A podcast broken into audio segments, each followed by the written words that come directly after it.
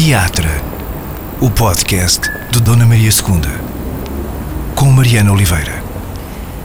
E neste teatro de início de ano, uh, conversamos com o Miguel Seabra, ator e encenador, uh, fundador do Teatro Meridional, grupo inaugurado há, há 30 anos, ou quase isso, uh, entretanto fixado na zona oriental da cidade de Lisboa. Havemos de passar por esses e por outros pontos cardeais. Miguel, olá, obrigada por aceitares o convite. Olá, Mariana, obrigado eu. Uh, e comecemos pelas ilhas, uh, não é? O espetáculo que nestes dias te traz aqui à Sala Garrete do, do Teatro Nacional.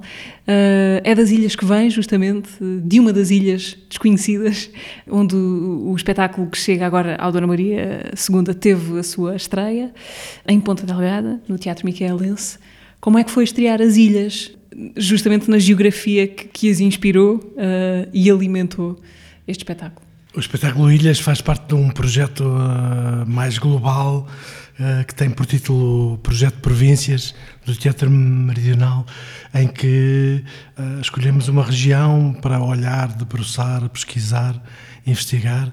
Já fizemos isso no Alentejo, em Trás-os-Montes, no Minho, na cidade de Guimarães e agora tivemos o privilégio de nos debruçarmos sobre, sobre esse universo tão, tão especial que são as nove, aquelas nove ilhas mágicas dos Açores, no meio do Oceano Atlântico.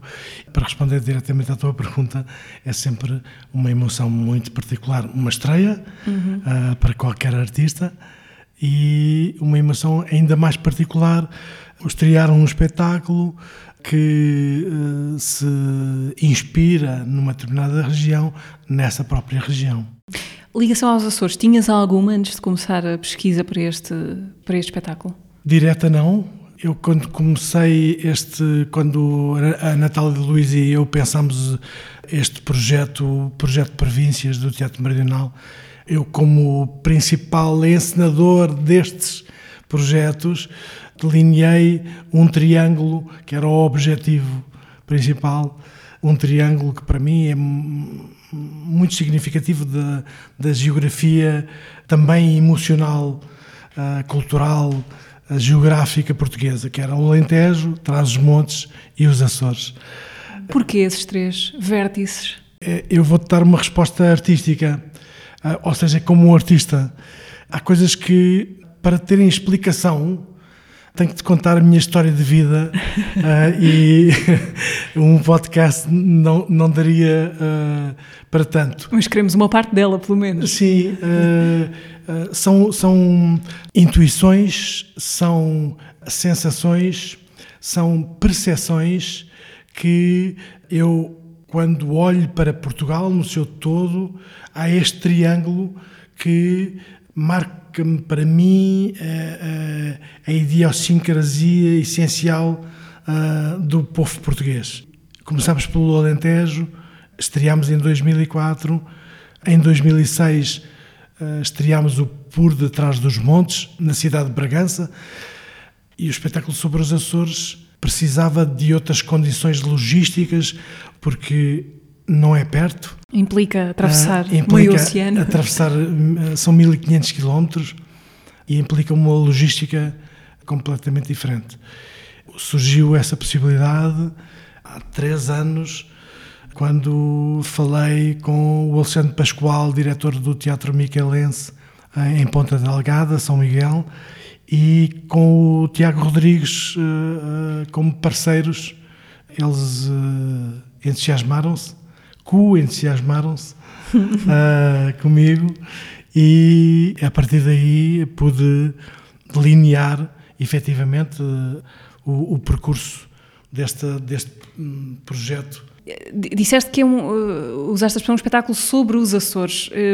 Em que medida sobre os Açores? Como é que foi a construção do, do Ilhas, a pesquisa, o levantamento, o que, é que, o que é que no processo implicou que estivessem de facto na ilha, Olha, nas ilhas? Estes projetos são sempre, como todos os olhares artísticos, têm uma alta percentagem e densidade de subjetividade. Não estamos a fazer um espetáculo propriamente dito que representa os Açores, ou seja, as pessoas não, não vão ver os Açores ali espalmados. Não é o cartão postal, o, o postal? Não é de todo o cartão postal. É um espetáculo muito sensorial. O, o nosso processo de trabalho é. Começamos a prepará-lo um ou dois anos antes, um, numa pesquisa que é da responsabilidade essencialmente dramatúrgica da Natália Luísa e onde, se onde ela faz uma pesquisa sobre desde as coisas mais evidentes às coisas uh, menos evidentes. Uh, as mais evidentes são as características uh, normais e naturais das ilhas, o aspecto geográfico, as características sociológicas, históricas, políticas, literárias, ou seja, culturais, e depois fazemos e fizemos uma primeira residência artística no lugar. Uh, fomos em julho, uma semana a São Miguel e à terceira. Uh, em outubro, depois, já com os atores, fomos ao Pico e ao Faial. E, e dizia-te que essa primeira residência artística é só com a equipa criativa, uh, o músico, o cenógrafo, figurinista, assistente de encenação, que é uma pessoa-chave, a Natália Luísa, como dramaturga, uh, eu, como encenador e desenhador de luz, e o Ricardo Reis, que é videasta e uma das características destes projetos é uh, nós criamos sempre paralelamente um documentário do processo de construção do espetáculo. O que é que vamos lá fazer? Contactar com pessoas, vivenciar situações locais, ou seja, ir a festas. Cada ilha é uma imensidão. Ou seja, se tu inverteres, o mar são as ilhas, o mar são as ilhas e as ilhas são o mar.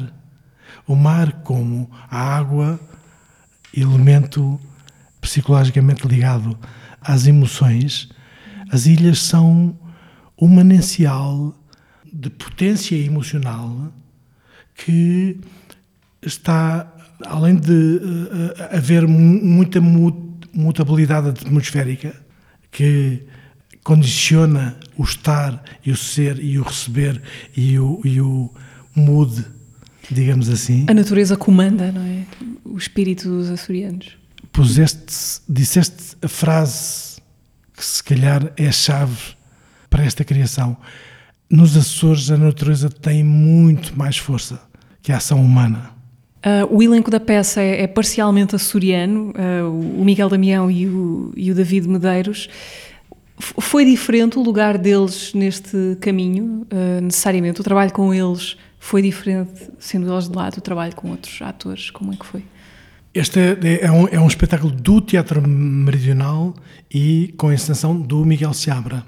E, portanto, há uma linha de trabalho, há uma metodologia que tem uma identidade uh, muito própria. E então o lugar dos atores é sempre de acrescentar todo o processo. É claro que o David Medeiros e o Miguel Damião foram uma mais-valia muito específica e especial, até porque são pessoas, atores inteligentes, atores uh, generosos, atores que não têm o ego em primeiro plano. Isso é fundamental. E, portanto, todos uh, os aportes que eles davam foram eh, muito benéficos para todo o processo, até porque havia situações que ele lhes tinha que perguntar passa-se isto nos Açores? Uh, e eles às vezes diziam não, nos Açores não fazemos assim. E, e, e, isso para mim era determinante para a cena ir avançar por esse caminho ou não avançar por esse caminho. Hum, eu imagino que uma, uma pergunta que deve atravessar este trabalho e outros uh, do projeto Províncias é como é que como falar de um sítio da sua identidade de certa maneira quando não se é de lá é? como como não ficar limitado ao olhar do estranho que chega que vê o tal postal em primeiro lugar uh, e que vê aquilo que, que, a sua lente consegue filtrar não é que é necessariamente uma primeira abordagem muito à superfície Por um lado, o olhar de fora tem, tem a frescura de não estar viciado, não é? Como daqueles que lá estão. Mas, mas, mas há este problema ou não? Como captar um sítio quando se é estranho a esse sítio, para todos os efeitos? O meu compromisso como artista é com a vida. Eu conto histórias. É a razão porque o público vai ao teatro, é para ouvir histórias. E eu, enquanto artista, procuro contar histórias. E então, ah, se eu olho para um, um, um lugar e sinto que há potencial artístico e criativo ah, para fazer uma peça inspirada nesse lugar, o meu único compromisso é ser eh, honesto. Como artista, eu tenho que alimentar sempre o meu espaço de liberdade. Também, uh, Mariana, para poder falhar. Estes espetáculos são sempre um risco, não é? Mais a mais, não têm a palavra como principal forma de comunicação cênica e, portanto, a história tem de se contar de outras maneiras, não é? A história tem de se contar de outras maneiras. É uh, Miguel, normalmente aqui no, no, podcast há uma pergunta vinda de, de, fora que aparece lá mais para o final do, de, da conversa, mas aqui uh, faz muito sentido que aquilo que é Natália Luísa, que co-dirige contigo o Teatro Meridional e que também entra na equipa criativa deste espetáculo, aquilo que a Natália Luísa tem para te perguntar faz muito sentido que, que o ouçamos agora. Vamos a isso. Olá, Miguel. Olha, pediram-me que te fizesse uma pergunta e ela aqui vai. Como sabemos, este espetáculo Ilhas, de que eu gosto particularmente, faz parte do ciclo Províncias que se inicia com o espetáculo Para Além do Tejo e que acaba por criar uma linha de trabalho no Meridional em que a palavra não é a principal forma de comunicação cênica. Passaram-se alguns anos deste primeiro espetáculo e aquilo que te pergunto enquanto criador é se houve alguma alteração no tipo de metodologia ou no processo eh, de criação destes espetáculos e se gostas e porquê que gostas particularmente de criar espetáculos onde a palavra não existe necessariamente como guia ou como farol. Não sei se a Natália já te tinha perguntado isto. Não. Pessoalmente. Não. Olha, uma das características que nós eh, relevamos neste processo de trabalho corresponde a um conceito budista que me é particularmente caro. É a impermanência. Nós, eh, no fim do dia, já não somos eh, os mesmos de quando acordamos. E necessariamente de 2003 a 2021, eu já não sou o mesmo, mudei muito. A título de à parte, uh, só neste ano e meio, desde março de, de 2020, em que começou a pandemia, morreram 13 pessoas próximas de mim, entre as quais a minha mãe. Um, de qualquer maneira, os uh, princípios em que eu acredito, uh, que é o, o, teatro é arte do aqui e agora, tens de estar a 100% sempre, e é isso também que faz com que o teatro não seja uma profissão, seja uma opção de vida, porque é, tens que te convocar de uma maneira como se não houvesse amanhã, sempre. Só para te dizer, por exemplo, eu tive o AVC, tive um AVC dia 26 de maio de 95. Eras muito novo? Tinha 30 anos, eu ah, agora tenho 56, ainda continuo novo, sou jovem Sim. há mais tempo. foi, foi há bastante tempo, é isso? Que, Sim. Numa idade em que normalmente Sim, não acontece, não é? É, é? é mais raro, é. E, portanto, eu tive o AVC uma hora antes de entrar para palco, portanto, esse espetáculo já não fiz. Que te quero dizer é, se um espetáculo corre menos bem, e acontece, não podes repetir. E o público muda e nós temos que sempre ser capazes de nos convocarmos a 100% ou a 1000% para dar sempre o melhor que somos capazes naquele dia. E sentiste que estavas sempre nesse lugar, nessa disposição de, de dar os 100% ou atravessaste algum período sei lá, de, de desencanto com o teatro, com a profissão ou com uh, esse modo de estar na vida? Não, Uh, não. certo, Um AVC é uma coisa muito dura, é uma coisa muito forte, é um desafio ah, muito extremado.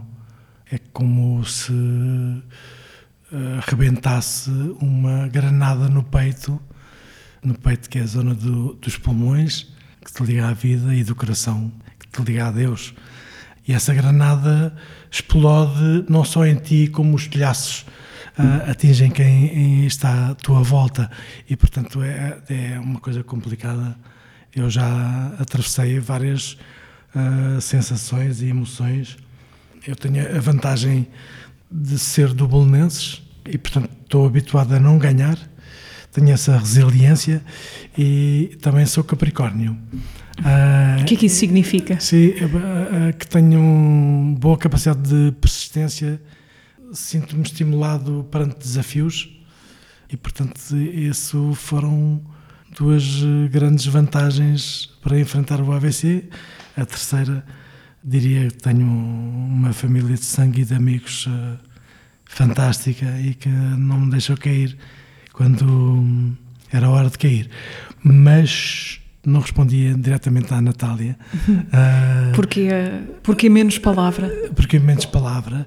Eu gosto muito de fazer espetáculos de palavra, só que também tenho um lado muito sensorial e gosto de também trabalhar eh, com a vibração da música, porque isto juntando com, a, com aquela lógica dos, da poesia japonesa haikus, que são ah, pequenos poemas ah, muito sintéticos, que criam um, em muito poucas palavras uma tensão ah, de opostos que te dá um, um insight de lucidez.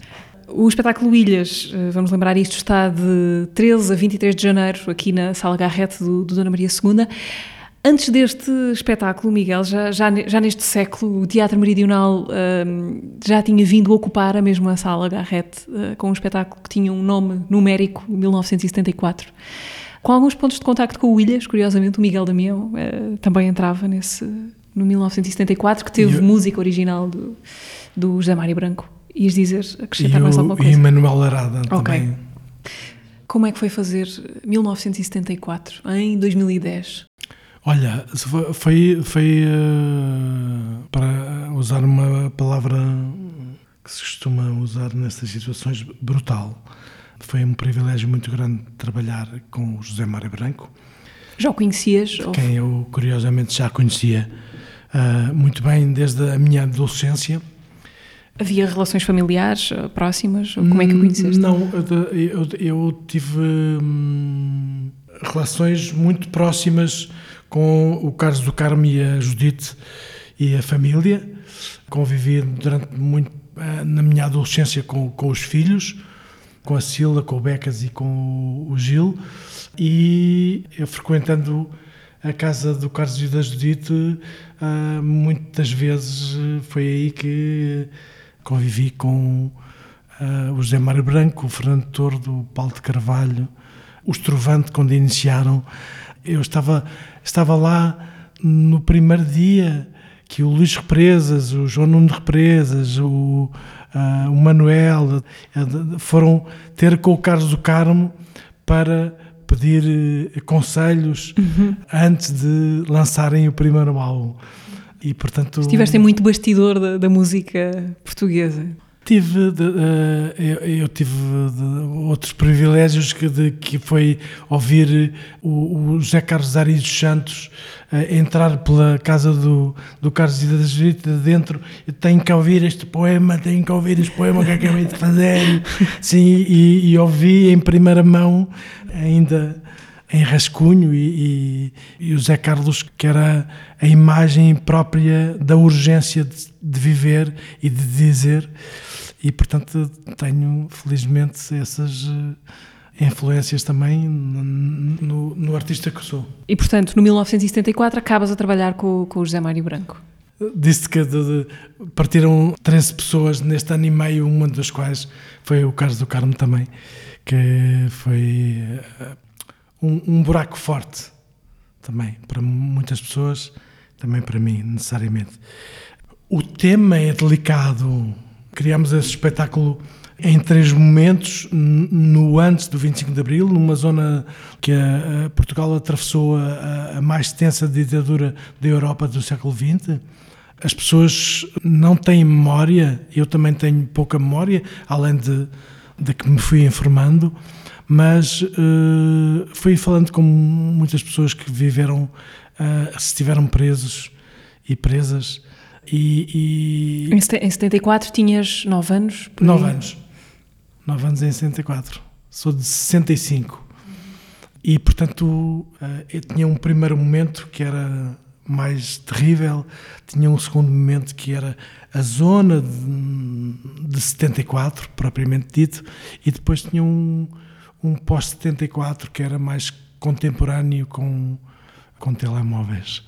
Uh, e, e foi um espetáculo que tenho muito boas memórias, fortes memórias. Foi o primeiro espetáculo que o Teatro Meridional fez em coprodução com o Teatro Nacional de Dona Maria II, e, e este é o segundo, e portanto temos 30 anos e fizemos dois. Uh, já vamos recuar até à nascença do, do Teatro Meridional, mas uh, queria perguntar-te antes ainda uma coisa, Miguel. Tu normalmente és também responsável, acontece no Ilhas, por exemplo, do, pelo desenho de luz dos teus espetáculos. Aconteceu também no 1974, para falar dos dois que, que aconteceram aqui no, no Teatro Nacional. É comum os encenadores serem também quem manobra ou concebe a iluminação? Ou é uma particularidade deste encenador? Olha, de, de, comum não é, também não é raro, mas de, o, o mais comum, utilizando a tua expressão, é uh, uh, um encenador ter um parceiro que é desenhador de luz. Portanto, a luz é todo um universo que dá sentido à sombra uhum. uh, e, portanto, hum, é um, uma especialidade. Te interessou perceber como é que funcionava? Eu, desde o início, que quando penso no espetáculo, em todos acontece isso, penso na luz, ou seja, no sentido de eliminação, porque a eliminação e a música também de outra forma, mas a eliminação condiciona a recepção emocional do espetáculo. É, é curioso porque o teatro tem muitos ofícios, não é? Alguns mais escondidos do público do que outros.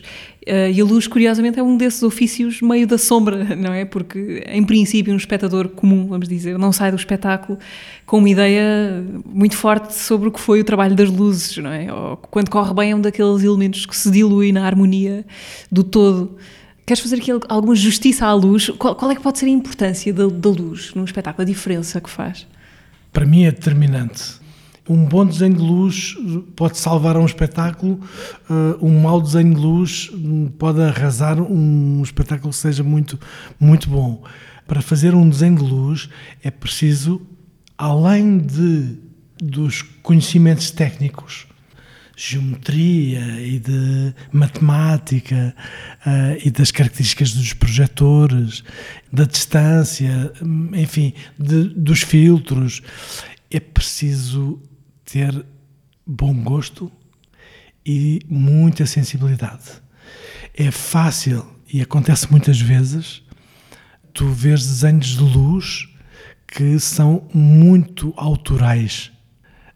Muitas vezes eu encontro nos espetáculos e em bons desenhos de luz, de luzes, não há sintonia dramatúrgica com o próprio espetáculo. Ou seja, tem que se conseguir parar e ver, conseguir ler bem a intenção do encenador. Porque a luz é que serve o espetáculo e não, e não o contrário. Evidente. É, é muito fácil tu fazeres efeitos e dares nas, nas vistas. É muito fácil. A, a, a, coisa principal que a luz faz num espetáculo é dizer-nos para onde é que temos de olhar? Ou é mais que isso? Não, é muito mais que isso a luz que contém em si, uh, uh, um, pode conter em si muitas e diversificadas dinâmicas como a intensidade, a direção, a, a cor, a, a, velocidade, a subtileza, o sentido dramático, o sentido poético, o sentido cômico. O universo da luz é multifacetado, é muito fácil distrair, é muito fácil fazer efeitos, é muito fácil uh, uh, fazer parecer que as coisas são o que não são e, portanto, a luz para mim é o contraponto da sombra, da não luz. E as duas são fundamentais. E é o equilíbrio dessas duas que dá a qualidade da iluminação de um espetáculo. Ou seja, dizemos desenhador de luz, mas também podíamos dizer desenhador de sombras. Sim, nunca tinha uh, pensado nisso dessa maneira. No sentido em que também é muito importante, o que é que não se, não se ilumina? Sim, uh, sabes, uma história muito engraçada uh, do José Mário Branco, quando ele estava em Paris, e, mas fazia os arranjos, salvo erro, do, do primeiro disco do, do Zeca Afonso. E ele era pago por cada arranjo. E uh, houve uma música que ele só colocou uma viola e um tambor. E o produtor queria-lhe pagar menos. E ele disse ao produtor: Não, você devia me pagar mais. Sabe porquê? Porque quando eu penso em orquestrar uma música, penso na orquestra toda. Está a ver o trabalho que eu tenho a tirar todos os instrumentos da orquestra e a sintetizar. E, portanto, a simplicidade. A dificuldade de ser simples, não é? Sim, Sim. a dificuldade de ser simples.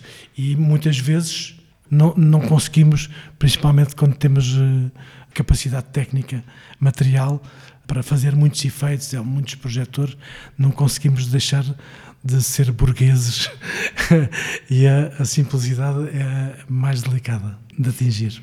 Uh, Miguel, para recuarmos às origens do Teatro Meridional, temos de ir até 91 ou 92? É 92 o ano de... 92. Ok.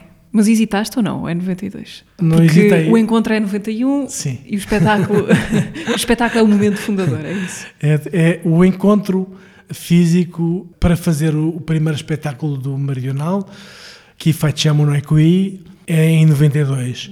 O, quando nos encontramos, os quatro fundadores, foi em 91, no estágio, num estágio de comédia dell'arte em Itália, em Reggio Emilia.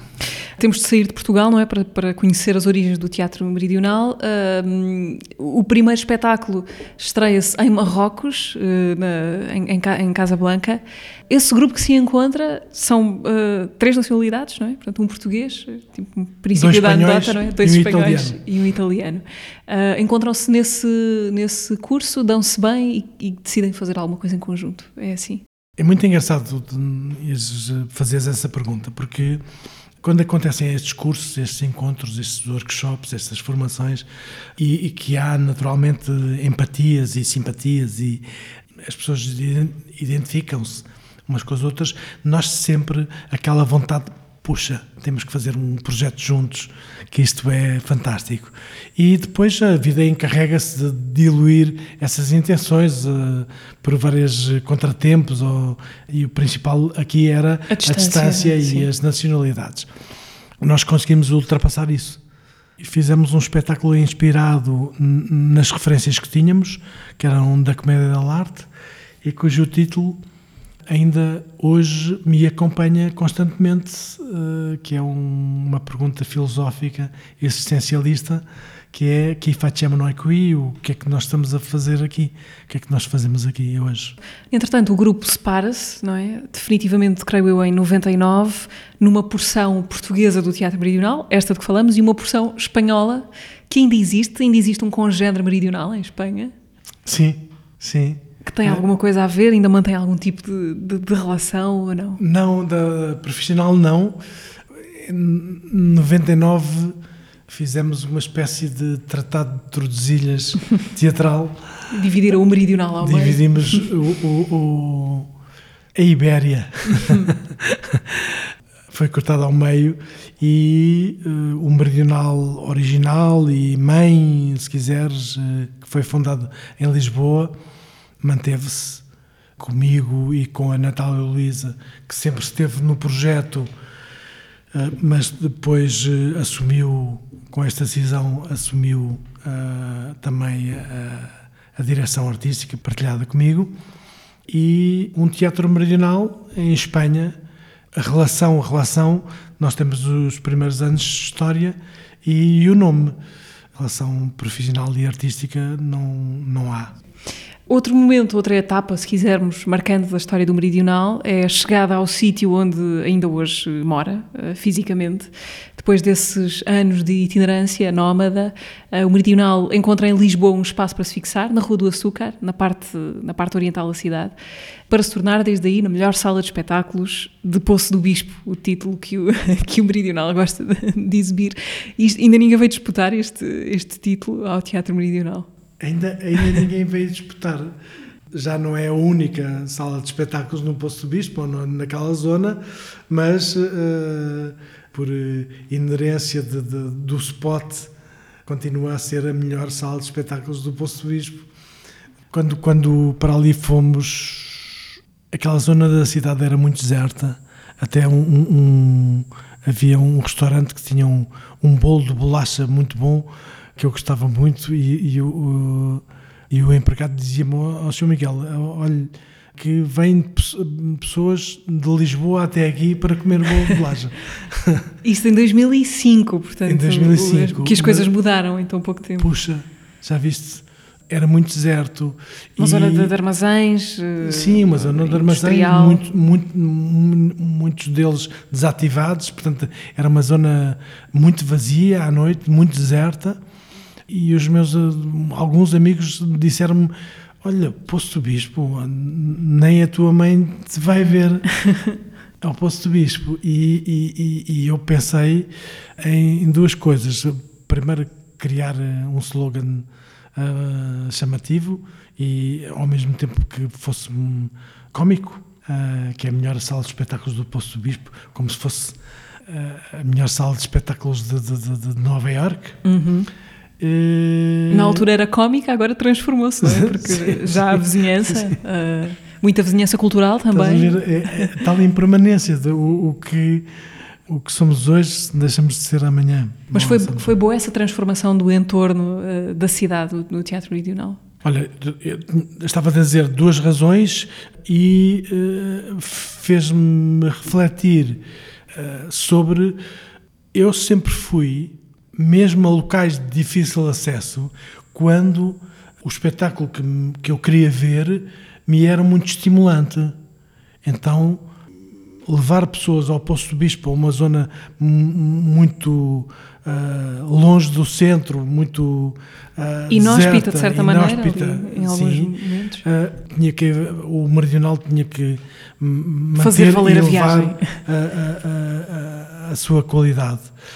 Hoje o Poço do Bispo está completamente transformado, é uma zona de, de, até mal transformado, porque há muito barulho, há as mudanças, a evolução tem sempre dois lados. Nós temos conseguido manter a taxa de ocupação 90% no Poço Bispo e, portanto, uh, uh, não sentimos que por haver a zona mais evoluída tenha havido mais público é, é uma resposta direta do público no Meridional, não.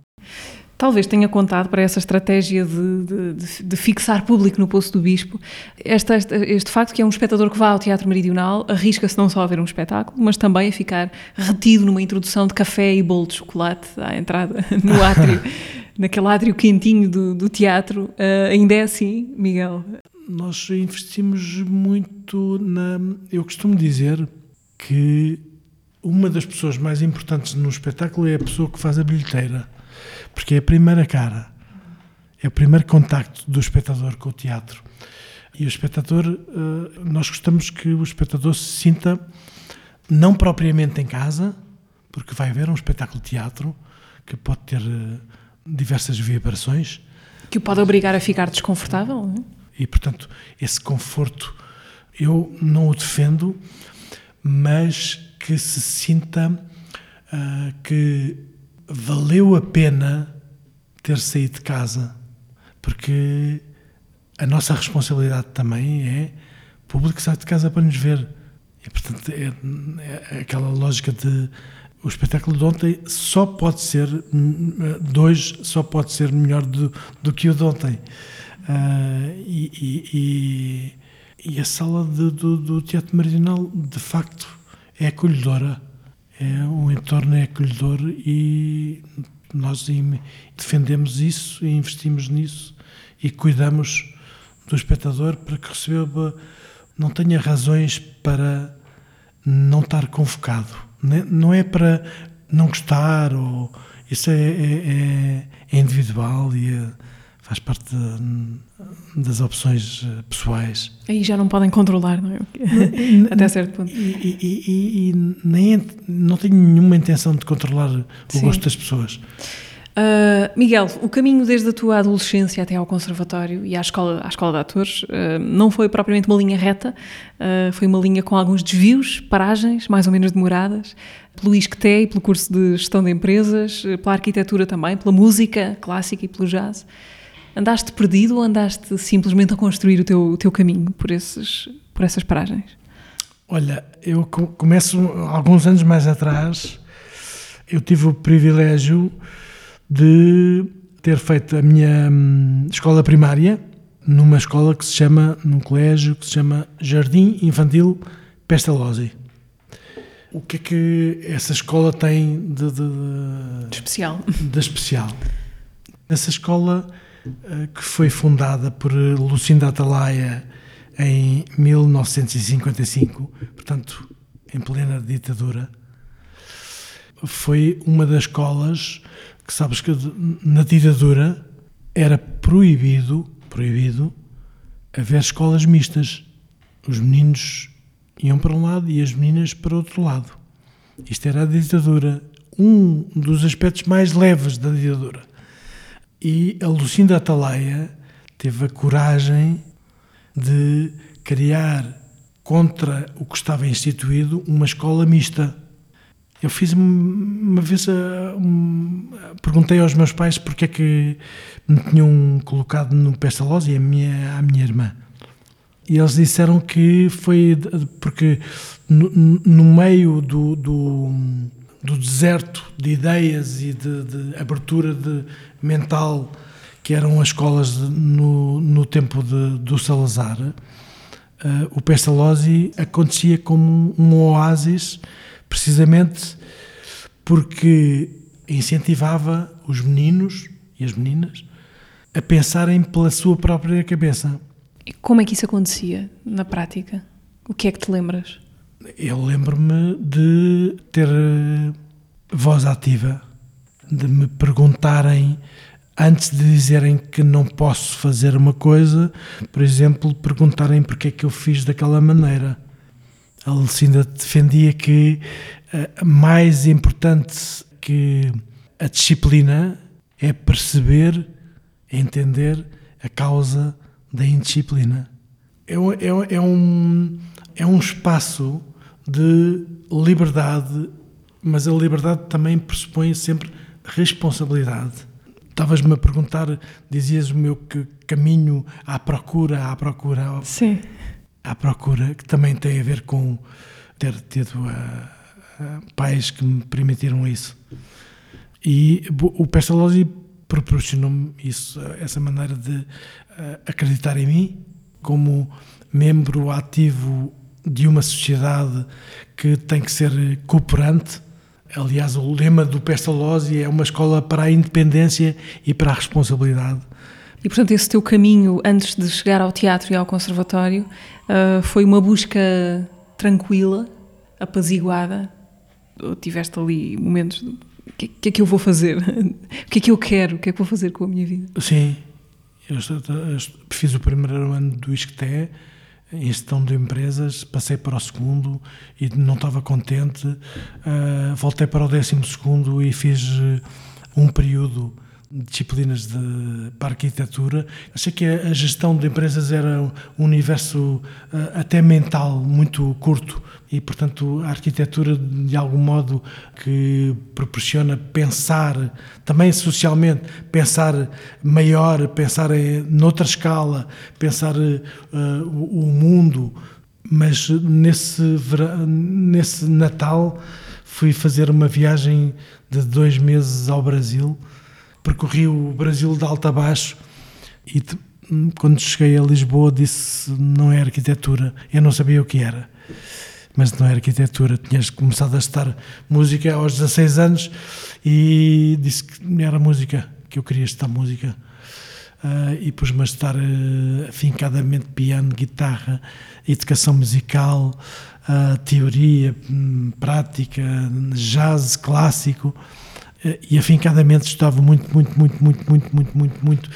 Eu tenho sensibilidade musical, mas não, não, não tinha talento como músico, sabes? Uhum. Sentias que chegavas ali a um limite? Não, uh, porque inevitavelmente vês outras pessoas a tocarem e uh, a minha intuição não era fantástica. E é isso que te faz deixar a música ou ir deixando? Eu nunca deixei música eu nunca deixei música. Aliás, os meus espetáculos têm sempre música uh, ao vivo ou, ou, ou, gravada. Mas a música como opção. A música como opção, eu disse, eh, eu não ia ser fantástico. Ia ser, quanto muito, um músico bom.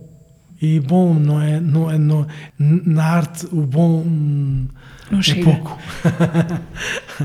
e estava-me a preparar para fazer exames de guitarra clássica do quarto grau, quarto ano, e fui ao, ao edifício do conservatório no bairro Alto, que tinha a escola de cinema e a escola de superior de dança no resto do chão, a escola superior de música no primeiro andar e a escola superior de teatro no segundo andar. E a Mariana, a vida é incrível, não é? Os exames foram cancelados, não sei porquê foram cancelados os exames de, de guitarra. A que tu ias assistir nesse dia? A que eu ia assistir. Foram cancelados. E então eu saí um bocado desiludido e chateado, ia a preparar-me para, para descer as escadas, ir embora, e olhei para o outro lado e estava Escola Superior de Teatro, segundo andar. Então, o espírito pestalozziano, curiosidade de... Mas nunca nunca tinha visto muito teatro.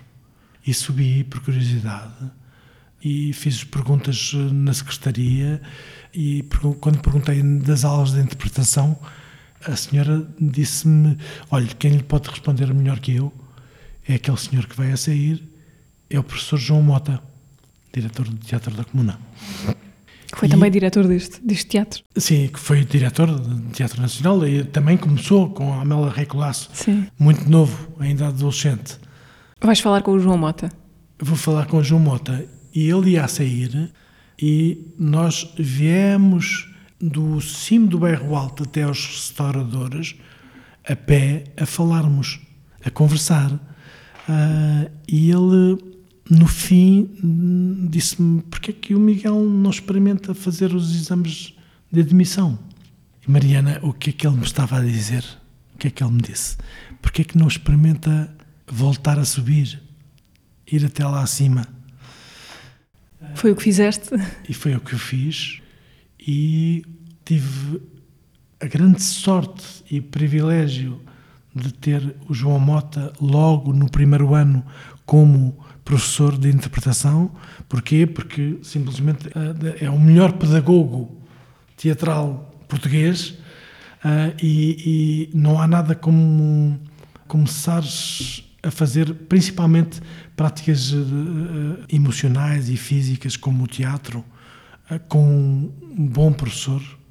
E rapidamente percebi que tinha chegado a casa já não és a primeira pessoa que fala do, do João Mota aqui no, no, no, podcast, nessa perspectiva do, do, do, pedagogo que abre portas muito importantes para, para a vida inteira. O, o consegues eh, explicar, até a quem não é do, do teatro, o que é que faz do João Mota um professor tão marcante? Um, consigo. Carisma, frontalidade, a experiência. E há uma coisa que, que é difícil de dizer: é, é, é, é o jeito, o talento pedagógico. Uh, porque em pedagogia há uma das coisas que, que é mais desafiante é eu ter que dar uma matéria a A, B, C, D, E, F, G, H. Somos todos diferentes. E é muito difícil tu entusiasmares um grupo da mesma forma, um grupo composto de pessoas diferentes, de rapazes e raparigas, diferentes idades, diferentes de maneiras de estar na vida, diferentes de proveniências uh, sociais. E o João Mota tinha uma capacidade de uh, criar entusiasmo e convocar uh, os alunos. Era um professor muito exigente, mas conseguia, à sua maneira, ser extremamente afetivo, que é talvez, e chega à resposta da diferença do João Mota, talvez seja o aspecto mais difícil e mais importante num professor, a capacidade de ser afetivo. Vamos fazer uma pequena pausa para recuperar uh, no minuto a conversa que aqui tivemos com a Sara Carinhas um resumo acelerado do que foi o último episódio do teatro. O primeiro espetáculo que fiz nesta casa era a Medeia, minha Nossa Senhora. E contracenei com uma pessoa extraordinária, que é a Manuela de Freitas. Eu não olhava para o que estava a fazer como uma profissão. Eu fazia porque achava que era suficiente e uma pessoa pode passar o resto da vida assim. A verdade é que ela trouxe num sítio da minha vida uma noção de poder trabalhar mais e melhor, nós estamos cheios, cheios de preconceitos sobre o que é ser ator. Retirar o que não precisamos para podermos, no fundo, estar presentes, que é o que toda a gente quer, é estar no presente.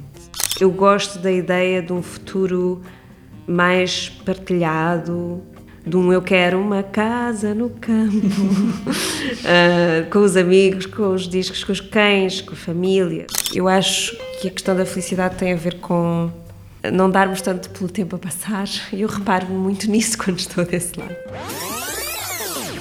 E foi assim a última conversa do teatro. Os episódios estão uh, disponíveis no Spotify, YouTube, SoundCloud, Apple e Google Podcasts. Miguel, eu gostava de levar de ti uh, uma sugestão de qualquer coisa que tenhas visto, lido, ouvido uh, recentemente que possas deixar aqui como dica rápida a quem nos, a quem nos ouve. Sabes que a, a minha relação com a leitura é muito, muito engraçada, que eu gosto muito de ler, leio pouco leio muito menos do que gostaria.